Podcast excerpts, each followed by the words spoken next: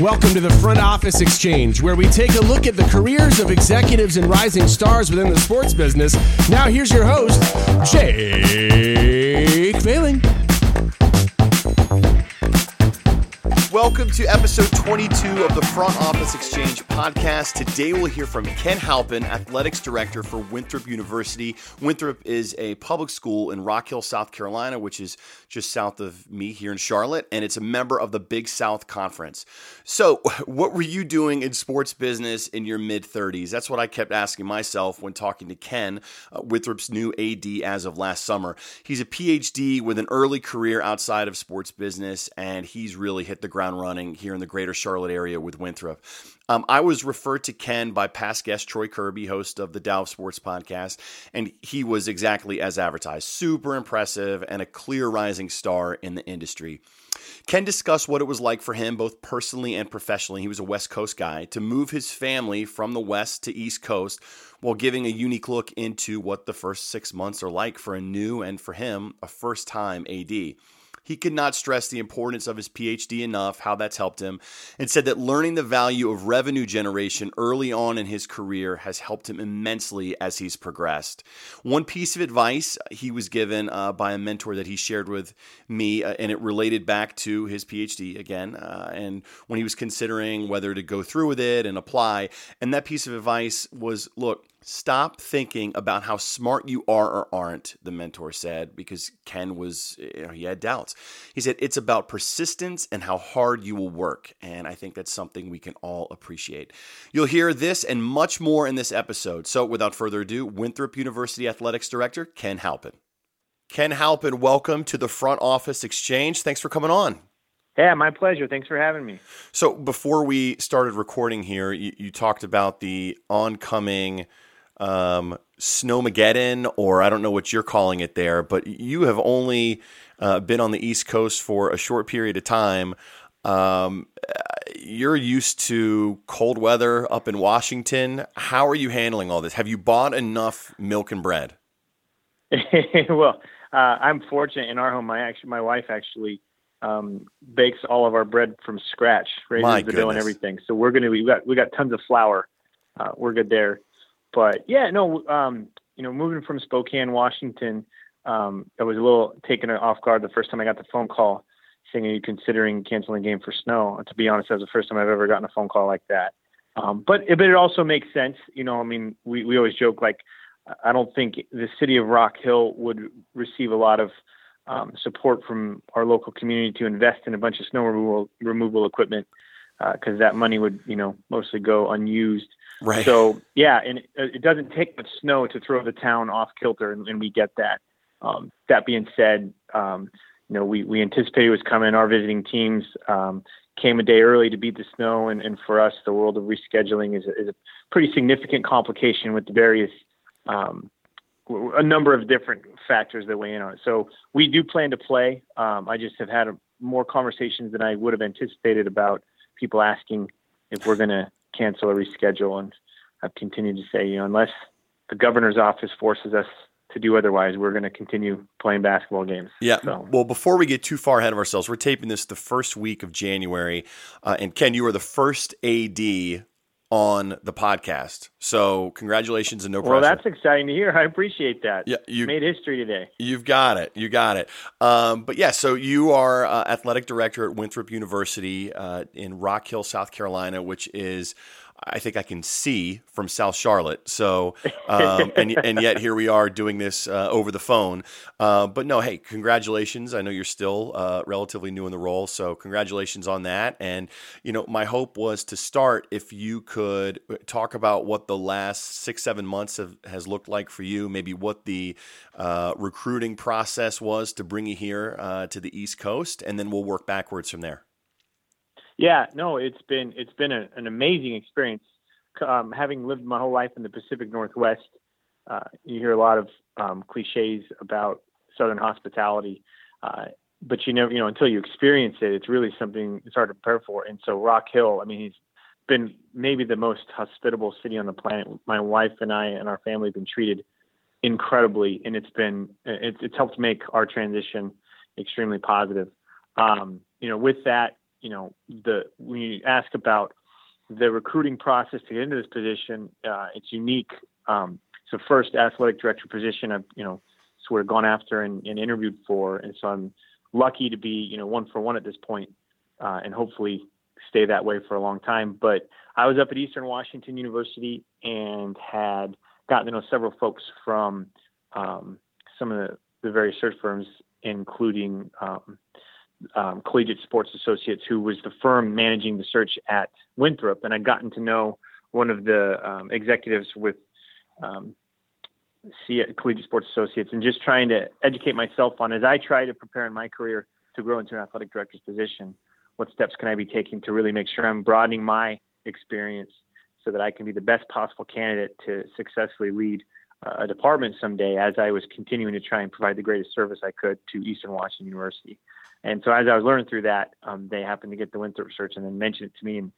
And it was something I was extremely interested in pursuing, felt like I was ready. I'd completed some specific projects I'd set out to complete at Eastern Washington. I'd completed my doctorate degree, and I felt like I was ready for that transition. And so I was able to get into the mix here at Winthrop, and through a number of circumstances about Winthrop and a number of really, really significant opportunities, in my opinion, ended up being a really positive experience.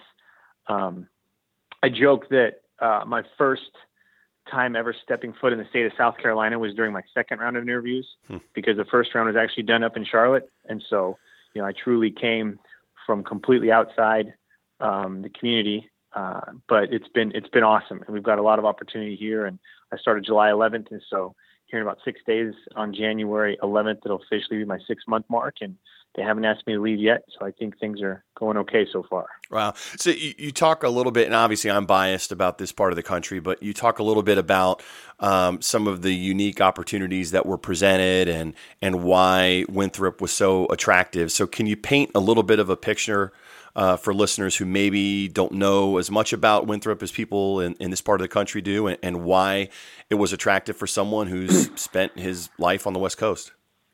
Absolutely. I in my career so far, I've been intentional about trying to collect and develop relationships with some mentors and people that I can bounce ideas off of and get information from and advice from. And from those mentors, a couple of things I've been encouraged to always look out for is don't be in a hurry. Like, a lot of people are get that temptation, and I was no different. You already want to become an AD that you don't really spend time evaluating when an option comes in front of you. And when you're, applying it for the first time, you don't get the luxury of always being picky, but if you can be picky, evaluate the things that matter most. And the advice I was given is, can you find a place that has had a history of success, that has a foundation for being able to recruit through facilities and through excellence in their brand. And then another big concept is, can you have a really positive, powerful relationship with your university president? That's another important piece. And so as I evaluated, looking at Winthrop and potential fit, from my perspective, all those things, were really, really highly situated. I knew about Winthrop from their 2007 trip to the NCAA tournament, where they knocked off Notre Dame as an 11-6 upset. In a weird set of circumstances, that game was played in Spokane, where I was actually living. I actually was at the game. Not only was I there, though, me and my friends, to try and get good tickets, we decided we would call the team with the farthest to travel and ask to buy tickets in their allotment. Well, that happened to be Winthrop that year. So you got not only was I at the game, I was sitting in the Winthrop section. You have to be kidding me. 10 years ago. Ken, that's insane. That is hilarious. It's a really cool story, and I think to some extent it helped, I believe a lot of connection through story. There are a lot of relationships grow that way. So it was helpful to have a story like that when I interviewed here. But that really started my familiarity with Winthrop. So here I am applying 10 years later. Another really unique set of circumstances is Winthrop University's president, Dan Mahoney. He is the first president in the history of higher education to get to a presidency chair for my sport management faculty background. He was a sport management faculty before he became dean at Kent State and then became the president here at Winthrop. Well, wow. As an athletic director, not having to educate your president about some basic foundational elements of college athletics is a huge plus, right? But it's a whole new level with my president. I mean, there's probably things he knows better than I do about the industry. And so for me, that was another chance to have a great president that truly understands how athletics can be an asset to the mission of the institution, but also could be operated as a mentor to me. I mean, and it's a little bit more deep for me because my dissertation was all about donor motivations and donor constraints within the world of intercollegiate athletics. Well, in that world of academic literature, there are four primary research articles that were written, one of which was written by my president. So not only is he the only sport management president, you know, the sport management president with a sport management background, I was also already highly familiar with his research before even meeting him at the interview for the first time.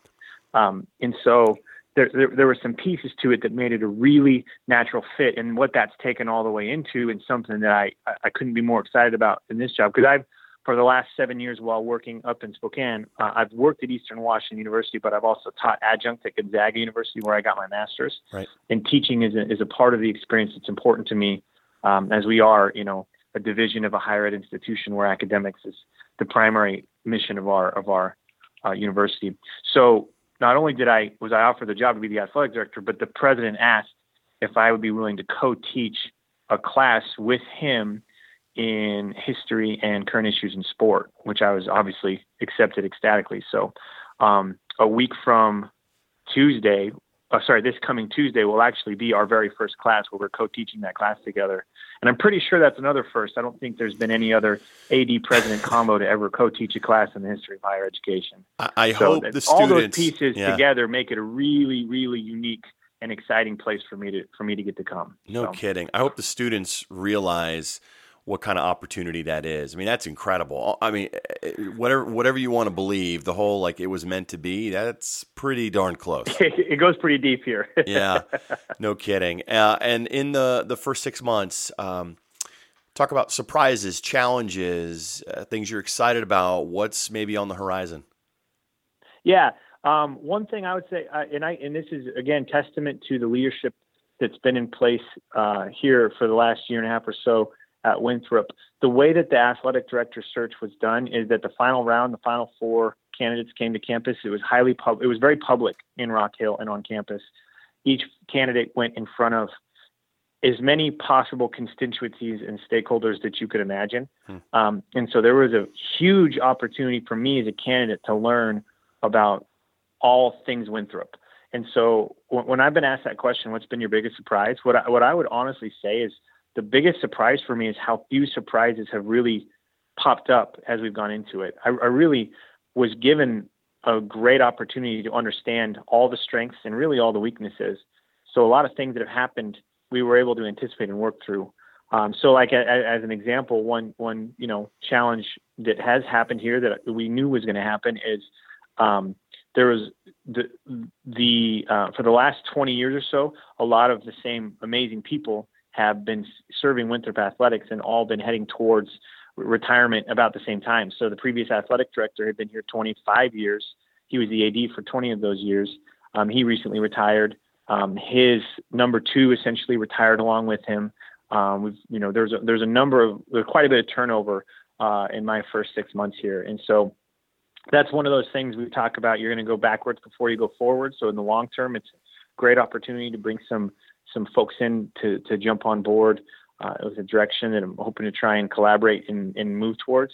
But also in the beginning, I would say there's over of the people who all left for whatever reason within a 2 or 3 month window. Mm-hmm. There was collectively over 100 years of worth of Winthrop specific experience that left and went out the door all at the same time. Oh wow! And so a lot of relearning, a lot of process rebuilding, and a lot of reeducating on the direction we want to go. Those were some of our early challenges, but again, you know, we say every solution creates a new problem, but every problem has a solution tied to it. And so as we're working towards those solutions, it's been exciting to bring in some folks that you know, I'm big on, you know, when I hire skill set and experiences are secondary, attitude and energy is the number one thing we look for here. And so being able to bring a lot of that attitude and positive attitude and energy into our department. And so far it's been it's been fun and it's been really positive. Yeah, so. And in terms of talent, I mean, you're on the outskirts of Charlotte. There are, I'm sure, many talented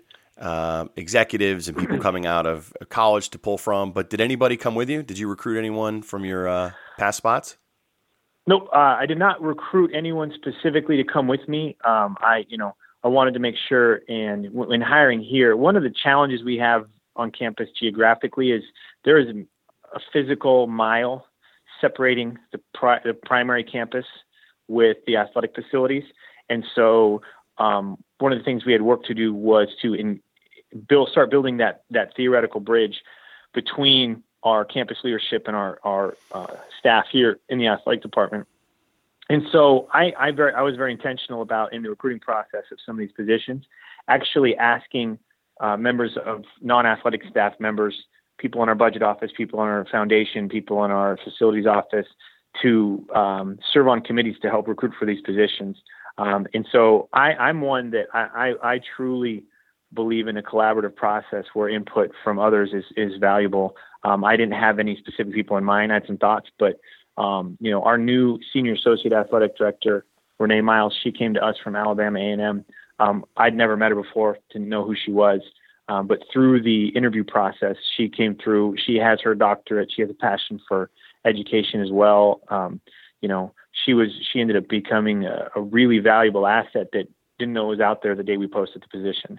And so we've had some of that. We've hired one person that I did know previously, but was at a different institution, was in Eastern Washington. With the hiring, I like to see what's out there and really and create a collaborative environment to see what's going to work here in Rock Hill. Because for me, not having lived in the South at all, it was big to have influence from people who understand the Rock Hill community. It's a very tight community.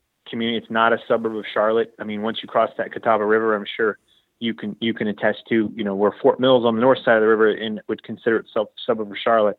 Rock Hill is has its own identity and its own community. And I needed to be thoughtful of that community before just going out and picking who I thought would help us integrate more deeply here. So, right.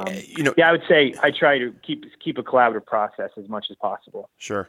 You mentioned what you look for, high energy, passion, things like that. What do you think, or maybe from direct feedback from the search committee, what was it about you that you think pushed you to the top of that group of four candidates?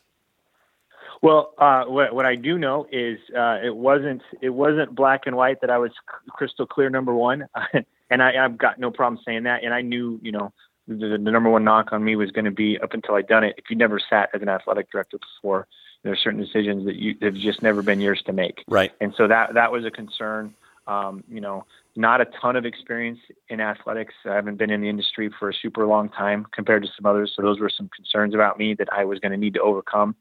And then obviously I think some pieces that I knew would be valuable, because this is something I was intentional about when I first started in the industry, is I wanted to make sure that whenever the day came that I'd be applying to be an athletic director, that I was a truly differentiated candidate. And so what I spent time on in my career is, from an experience standpoint, I focused primarily on revenue generation. And so I was able to develop some experience in revenue generation. But from a personal development standpoint, I also wanted to have that doctoral degree. And I believe that when I was ready to then apply for a position, I had two things that was probably going to be a unique combination, in that PhD teaching experience, but also practical experience specifically on the revenue and the external side. And so I think that's something that was here.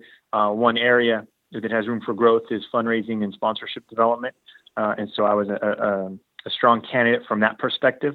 Another area of room for improvement was connection to the community. And I feel like I demonstrated somebody who's great at building bridges with people from all backgrounds to develop community.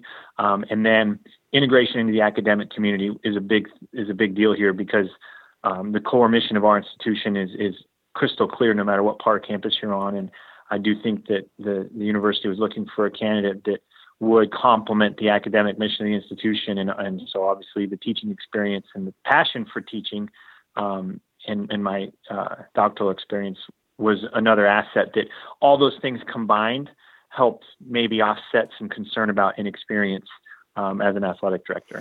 Well, so. I think that's a good segue. So you're in the rising star, I'd say, category here, and yet you're in that athletic director role. So when you look back, on your career, that early career is outside of sports. Do you think that helped you maybe give you a more unique perspective once you did step foot in the industry? Yeah, I think, you talk to, I've heard this conversation had with people a lot of times, this belief that if you're in athletics, you leave it, it's really hard to come back. And I sometimes I'm on the fence on if I think that's true or not. And I'm one who I started early on in athletics. And then I took a departure into the financial industry and went to work for a bank for a little bit and got some of the most incredible experience. And I think some of the most valuable experience I could have received. Yeah. And sorry to interrupt. Could you just kind of walk through that early career? So you graduate your undergrad? Yeah, I'd be happy to. Okay. Yeah. So I finished my master's degree at Gonzaga University and started on my doctorate right away. And in the meantime, my very first job out of college, I was the equipment manager for a community college up in Spokane, Washington. Literally the low man on the totem pole, setting up tables, tearing down, first to show up, last to go, that kind of stuff. And then from there was able to make a jump when I was realizing I wanted to spend time generating revenue, was able to make a jump over to Eastern Washington University as their outsourced sponsorship sales rep. At the time they were with a company called KP Sports, who has since been acquired by Learfield. So in the world of multimedia rights, I was essentially the Learfield rep. It just wasn't Learfield yet. So I was developing experience doing that. And through that was approached by a bank to do some business development for their campus solutions division. And it was a really unique, creative opportunity that I got really excited about. They made a financial pitch that was pretty significant. And so I took the leap and jumped over and got to spend about a year working for a bank trying to work on campus partnerships.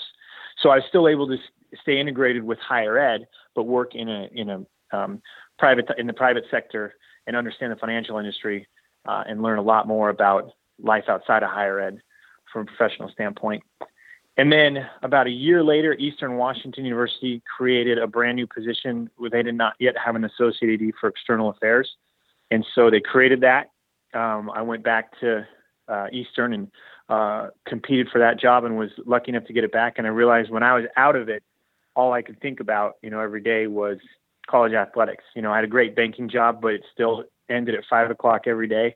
And my mind was still in college athletics. And so I was lucky enough to get the job back at Eastern as the associate AD for external affairs. And then not too long after that was promoted to deputy athletic director. So that's, and it was from Eastern in the deputy athletic director role that I got this job down here at Winthrop.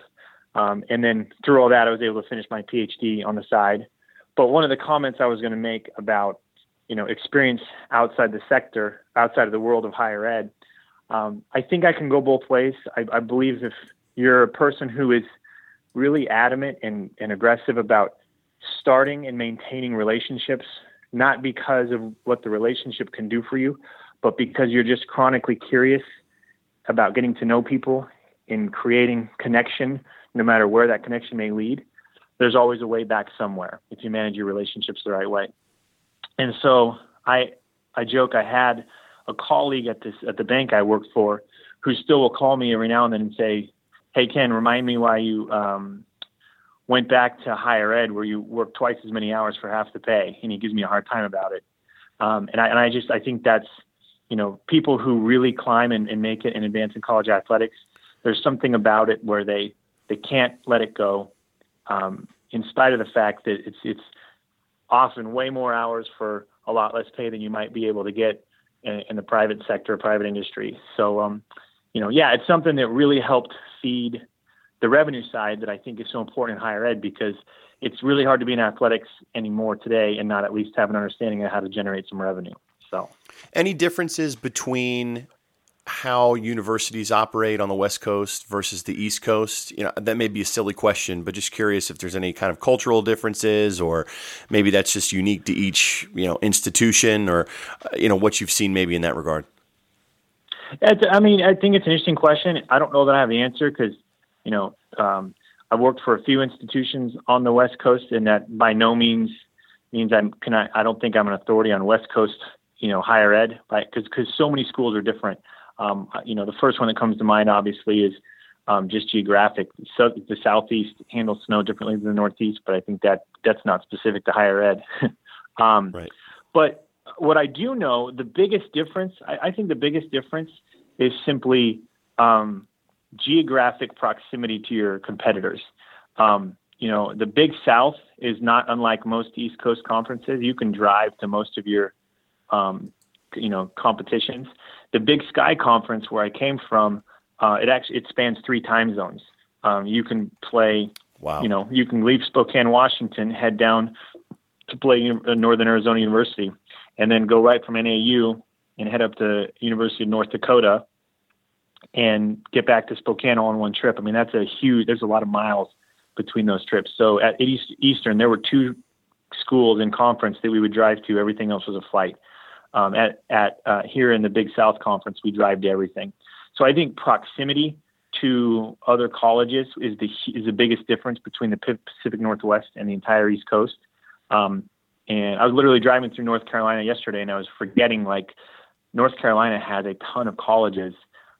You know, you don't think about that until you're actually driving through and seeing the signs at each exit. And so yeah, it's unbelievable. That changes things financially, but I'd say that's the biggest difference so far that I've experienced. Right. And then in your conference, I know you've got UNC Asheville and then High Point. That's yep. a unique university. And it's relatively new. Or it is. I got to see it for my first time.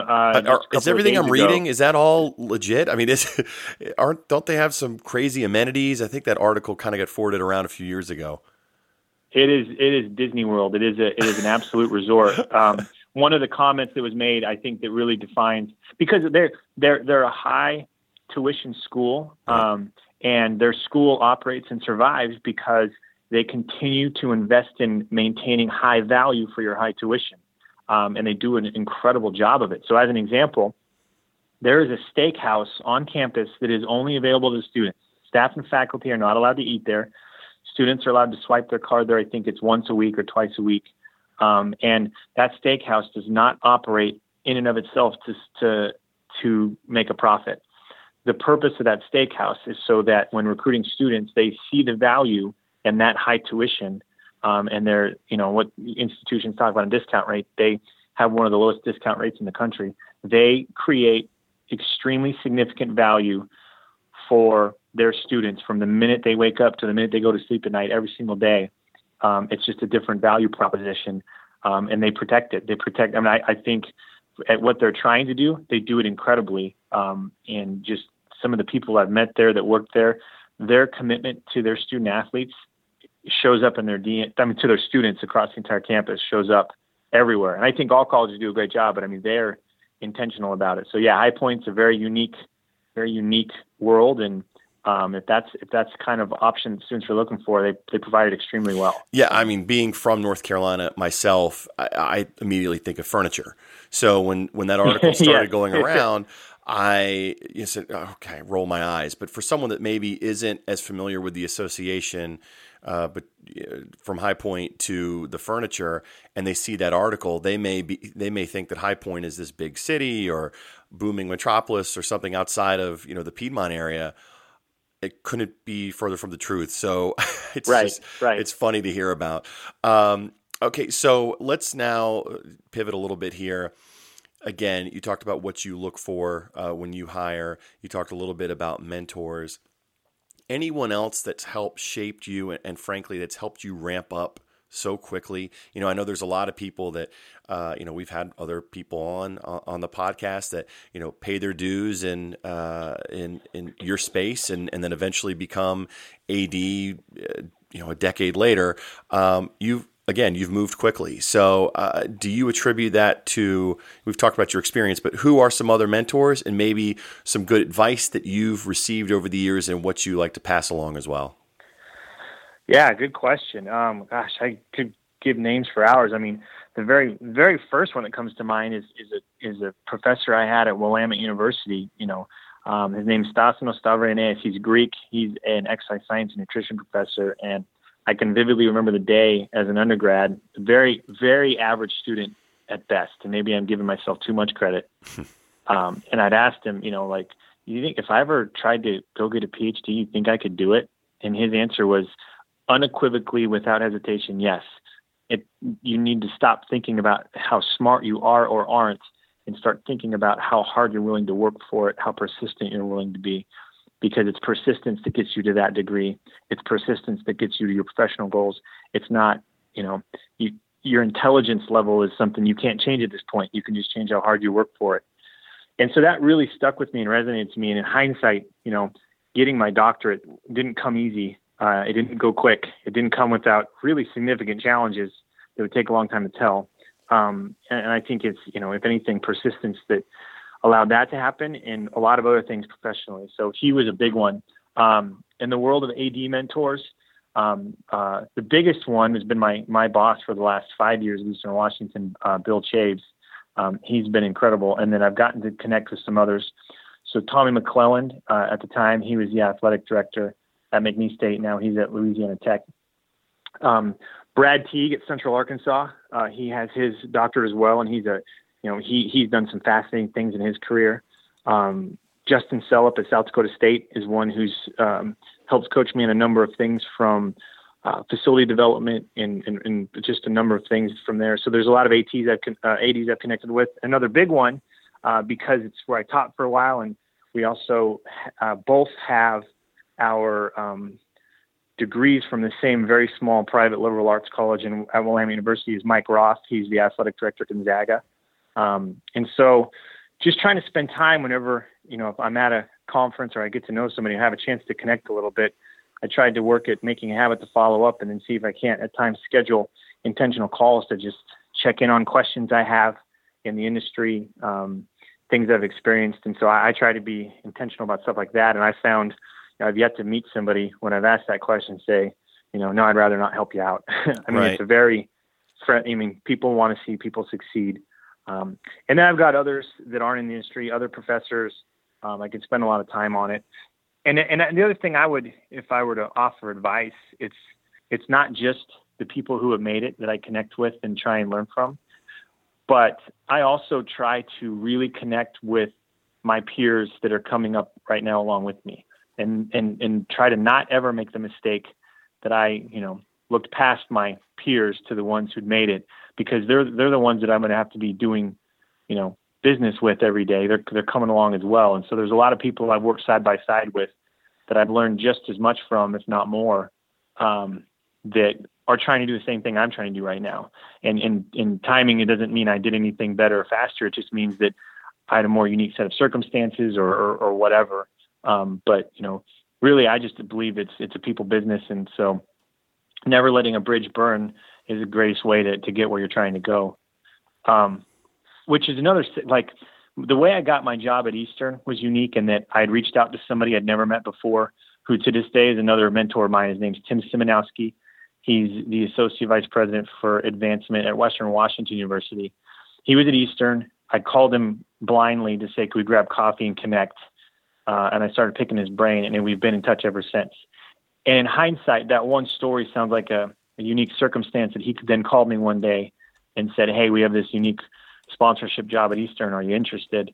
But I was reading recently, you know, one story in and of itself may sound like an extreme coincidence, but if you plant hundreds of those connections, you significantly increase your likelihood that at least one of those connections will turn into a unique circumstance, if that makes sense.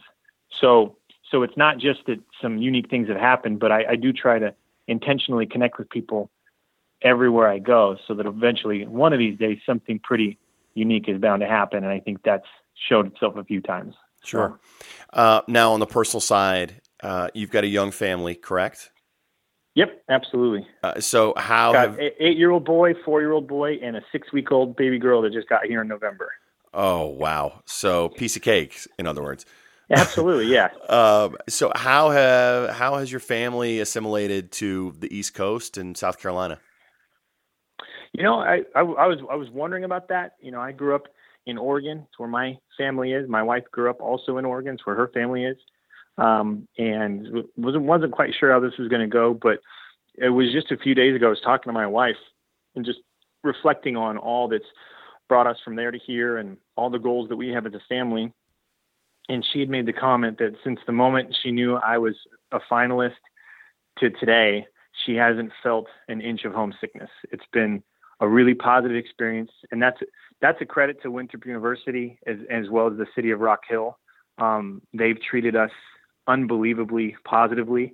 And I think to some extent, you know, my wife and I are unique in that we've taken steps to intentionally acknowledge this is our career and not just my career. You know, in the South, I think there's a lot of properness associated with relationship building. So, you know, we're being invited to dinners all the time.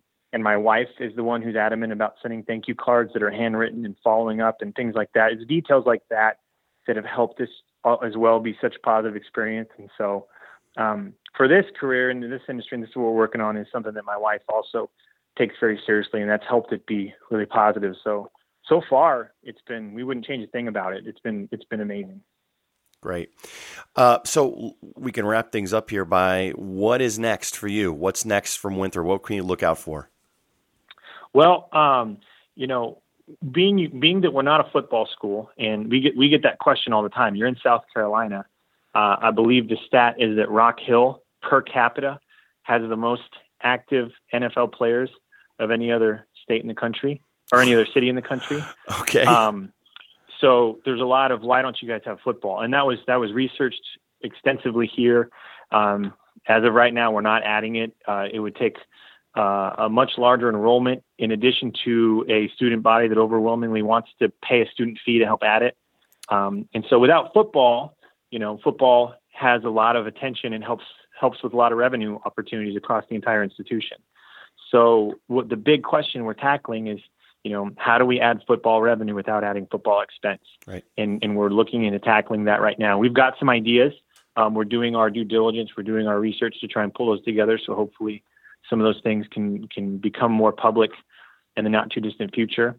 And then if we can answer that question, if we can come up with a good solution as to how to identify new sustainable revenue streams, then there's going to, then we start to build into what we're also at the same time building is a collaborative strategic plan for our department and how it's going to feed the strategic plan for the university to put us in a position to be successful 10 years from now. So that in 10 years, we've got competitive facilities, we've got student athletes competing at a high level, but also performing academically at an extremely high level, that we're still growing, and that we have a significant financial reserve. Those are factors that we want to put into place. And so we're slowly taking the steps to try and get there intentionally. And I think the way you do that is by defining what you want to get to in that amount of time, and then defining the map, the roadmap for how to get there. So those are the things that we're trying to do. I think we've got a lot of creative ideas, but you know, creative ideas are a dime a dozen. The challenge comes in executing them. And so we're working hard at identifying what we can execute, what's feasible, and how to best protect our revenue picture without sacrificing the best possible experience for our student athletes. Great stuff. Well, I think it's clear after listening to this, revenue generation, everyone just needs to go out and quickly get a PhD, right? No, but in all seriousness, you know, that obviously helped you, but I think your experience outside of the industry and in, around and focusing on that revenue generation has been key, obviously, to your rise in the space. So congratulations again on the new role. I wish you all the best of luck, continued success. I'm just up the street, so we got to get together in person at some point. It was great to be connected to you through Troy Kirby, who was on a couple episodes ago. But thank you again, and good luck surviving this oncoming onslaught of a quarter inch of snow. I appreciate that. We brought our snow gear with us, so we're going to make it through. Okay. Thanks, Ken. Thank you. Thanks for listening to the Front Office Exchange, where you hear about the careers of some of the leading executives in sports business. Visit us at frontofficeexchange.com, on Facebook at Front Office Exchange, and on Twitter at Front Office EXCH to access past episodes, show notes, and much, much more.